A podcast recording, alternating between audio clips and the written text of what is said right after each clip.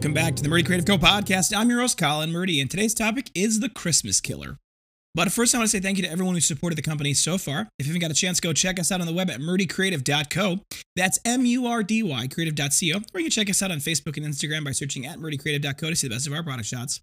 Follow us, keep up to date with our daily photos, and be the first one to know about new product launches. You can also use the subscribe button at the bottom of our website to be included in all of our new product announcements. Be sure to check out our laser engraving, personalization options, and exclusive colors on the website, or get a blank one on Amazon Prime. So, I was dreaming a few days back, trying to figure out where the top production capacity of the current space that we are in would be. Now, for those of you who've been fans of the podcast for a while and were listening during our Christmas episodes or listening to the episode about Christmas, you'll know that this last year, our bottleneck heavily was in the engraving room. We had to keep the engraving room running 12 hours a day, which means that we had to do split shifts. Um, and even at that point, it was still pretty imbalanced.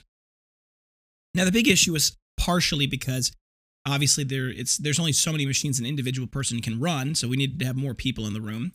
But moreover, the bigger issue was that we had just launched the Zakeke customizer, and people needed to know. And we, we had the problem where people could customize things in a way that was not very efficient for our operations, and also meant that people added a lot more logos, bigger engravings that took a lot longer time to do. So this changed our strategy a little bit when we were talking about what's the top line of the of the location, right? We we kind of had realized that we were like, well, we can't really make the lasers go any faster. Well, then, a couple of months later, recently, during a process of ma- maintenance development, while we're working in developing the maintenance schedule for these laser engravers and learning more about them, um, I had kind of said, Meryl, take this ball and run with it. Figure out everything you can about these laser engravers, see if we can improve on it. And she found an option from a from a leather company, not a leather company, excuse me, a laser company, and the laser company offering, uh, you know, their product had lasers that could go over twice as fast. I may have mentioned these, I did mention this in the previous podcast, but one of the things that came up in this analysis was saying, okay, well, if these laser engravers can go over twice as fast as our current engravers, with enough enough operators in the room and the machines going twice as fast, we may be able to actually balance out the bottleneck issue that we've been having at the workshop, where we can get the six assembly desks filled with six assembly people, and we could have the laser engravers, an operator for each two machines going twice as fast as the previous machines were, or faster in that many cases. We could have an additional set of cutters and all these other things that we could do to get this properly set up. And with the workshop having 20 something people in it, we could produce an enormous amount of business. Probably at least eight times what we did, maybe more. And that's a pretty exciting thing to think about when you think about it. It is really exciting. And I was all gung ho about this, and I was very excited because, you know, we've got a couple of options. We've had a couple of businesses, big businesses, with our new business to business adventure that are working on, how do I say it? There, there's a couple of options for really big orders in the tens of thousands of dollars range. And a lot of those orders, though, would put us in a situation where our consumer side would be it would be difficult to do both what we're currently doing on our consumer side and that massive order. And so we have this long kind of discussion about, well, what would you, what would we do in that case? And realistically, the simple answer is to say, well, let's replace one or two of the machines, laser engravers, with faster machines, which would functionally increase our production capabilities. And then the idea was, well, let's just replace all of them and have our entire engraving room swapped out. And that'd be very exciting. But it would cost us something like $50,000 to do that, all in all. I was then thinking, I'm like, okay, well, you know, if we had $50,000 and we spent $50,000 in replacing all the laser equipment and the machines could go that fast, that'd be great. But it dawned on me, and I started doing the math backwards. Even if we could produce the amount of product with 20 ish people and a laser engraving, you know, and a system that could produce, it's like, okay, well, what would that look like from a, what would that look like from a, a supply standpoint?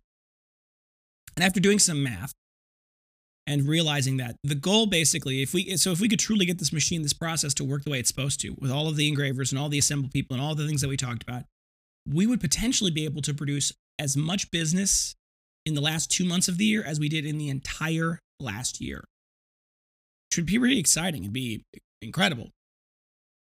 But the cost of goods sold, the materials to do that would be enormous. It would be an entire year's worth of materials, which could we get it? Maybe. We probably could. And we could probably do it if we started early enough in the acquisition process. But here's the issue, and here's the real crux of the matter. We don't have the cash that we would need. We don't have access to the capital that we would need to buy all of those raw materials. Could I go borrow more? Sure. I've already extended our, you know, borrowing out farther than I was normally would normally be comfortable with. And yes, we've had a really good success this month so far. This for the first half of this month in bringing in sales and changing out the marketing was a big piece of that puzzle and things have been going well. April's normally a good month for us, so it's hard to know exactly what's playing into this, but the bigger question comes up, which is how do we deal with an opportunity to make the workshop work the way I've always dreamed of it working. As fast as it can and in a really very revenue, you know, centric way. Without borrowing more money. And the answer is you really can't. And so this has kind of become the problem with this Christmas killer. Because even if we got these machines, the process of buying the machines would eliminate our ability to buy enough of the supplies to take advantage of the machines. And so we'd have all of these employees and all of this assembly capability and all of this, and we would not have any raw materials. We would not have enough raw materials for them to make all of the products that we would be able to sell. And on the flip side, if we don't do anything different than last Christmas, we're going to have exactly the same problem we had last Christmas. So there's a middle ground somewhere. And what that middle ground is, I don't have a good answer for yet. And it's hard to tell because, for example, if our sales go crazy, if we have a bunch of big business to business orders, maybe we could. Maybe we would have a need to buy those machines. And if we had a couple of, ten, if, if we had orders, if we had a handful of orders that were more than $10,000, tens of thousands of dollars, perhaps their, their speed requirements, the fact that these people would need them in a relatively quick period of time, would justify the reasoning to say, okay, well, we need to buy the equipment. And it would be arguably possible for us to say that these orders are above and beyond what our normal orders would be during this time, and we could sustain on just our normal orders alone. And so these big orders, beyond the cost of their materials, fundamentally is mostly profit. And if we could say, okay, these are mostly profit, so we're buying machines with profit. Excellent, right? That's good. So maybe that's one way we could pull it off, right? If that happened, maybe we could do this. Maybe we could say, okay, we can buy these machines. And then maybe we could say, yeah, we can buy, we can start ramping up the purchasing of our raw materials in time.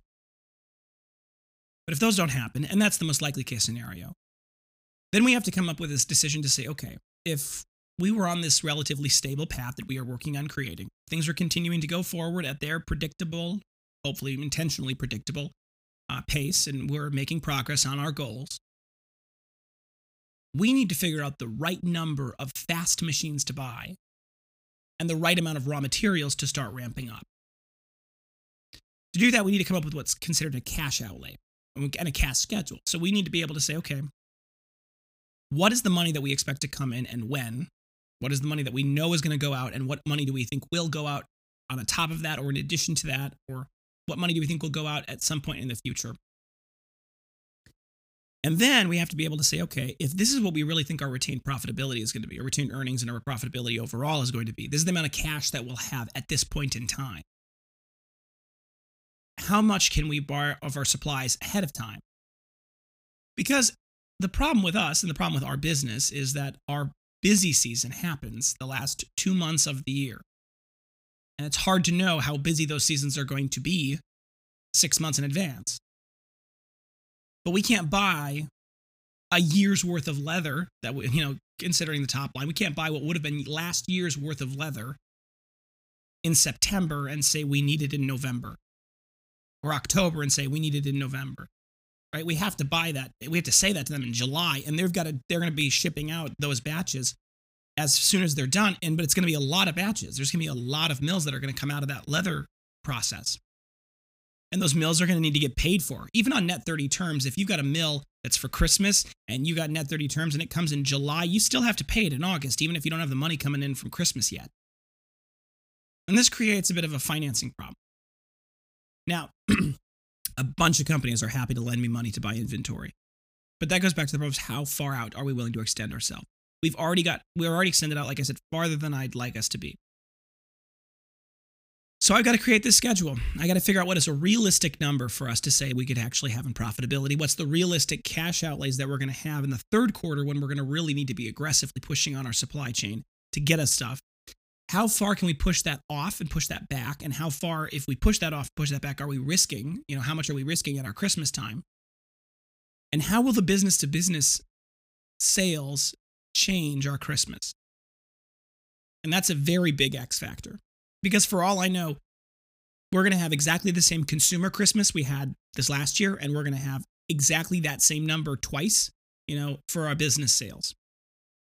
Because all of a sudden now we've got a marketing team and a marketing process that's specifically designed to target businesses saying, hey, check out these amazing gifts for your employees. Let's get this order taken care of. And who knows, maybe we can actually successfully push our Christmas orders for businesses into October. That would be excellent. October is normally very slow for us. If we can take most of those business orders and put them in October, and we can spread out that manufacturing season to October, November, and December, we'll probably be more okay.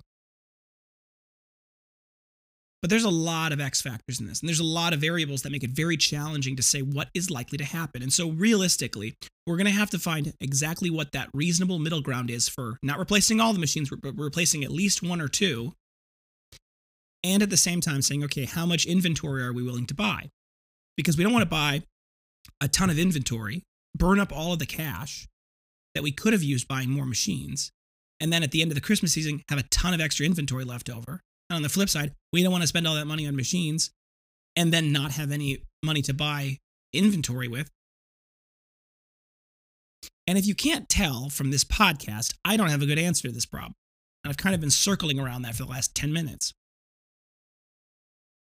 And it's really hard to come up with an answer to the question, which is what's going to happen next. Now, to some extent, that's congratulations. If I could tell you what's going to happen next, I wouldn't be in this position. So you have to gamble one way or the other. You can mitigate some of your gambling. You can mitigate some of the risks of that gambling. You can kind of play it safe. And on the flip side, if you play it safe, you do a low risk option. Functionally, the the solution to a low risk option is to say we're going to do exactly what we did last Christmas, but we're going to do a lot less marketing. To spend a lot less marketing and we're going to do less sales. We're going to intentionally do less sales because that'll allow us to have a more stable production. And you just get into this whole cycle. But it's not easy. And unfortunately, I can dream a lot bigger than I can necessarily pull off, and that creates issues. So I think the realistic thing to say is look, we I, I know what I think the actual top line capability of that workshop is. Like, what's the most product we can produce in the 2,700 square feet that we currently have? I have a pretty good handle on what that looks like, I think. It's the financing to get there and the scaling up to get there that's going to be tricky because without outside, uh, without having some outside investment, which I don't really want, or without us borrowing an enormous amount of money, which I don't really want, we've got to do it over time. We've got to basically do it out of retained earnings and profitability, and it's got to be done over years. So that's what it's going to be. I'll see if I can come up with a better answer to this question for you and share it with you later. In the meantime, thank you guys for tuning in today. Be sure to check back in next Thursday for our for the next topic, and don't forget to check that subscribe button as well as the notification bell to get notified right away when we launch a new episode. If you have any questions or concerns about your leather binder, journal, folio, or anything else we sell, please feel free to contact us on the main page of our website at Murdy Or you can text, contact us via Instagram and Facebook. You can text, email, call, direct message, all the usuals. We'll do our best to get back to you as soon as possible, but we do appreciate your patience. If you have a quick question or you want to place an order over the phone, please feel free to call us at 414 434 9001. We're available Monday through Friday, 8 a.m. to 4 p.m. Central Time. You can also text us at that number as well, 414 434 9001. If for whatever reason you don't get a hold of us either during business hours or after business hours, please do leave us a voicemail.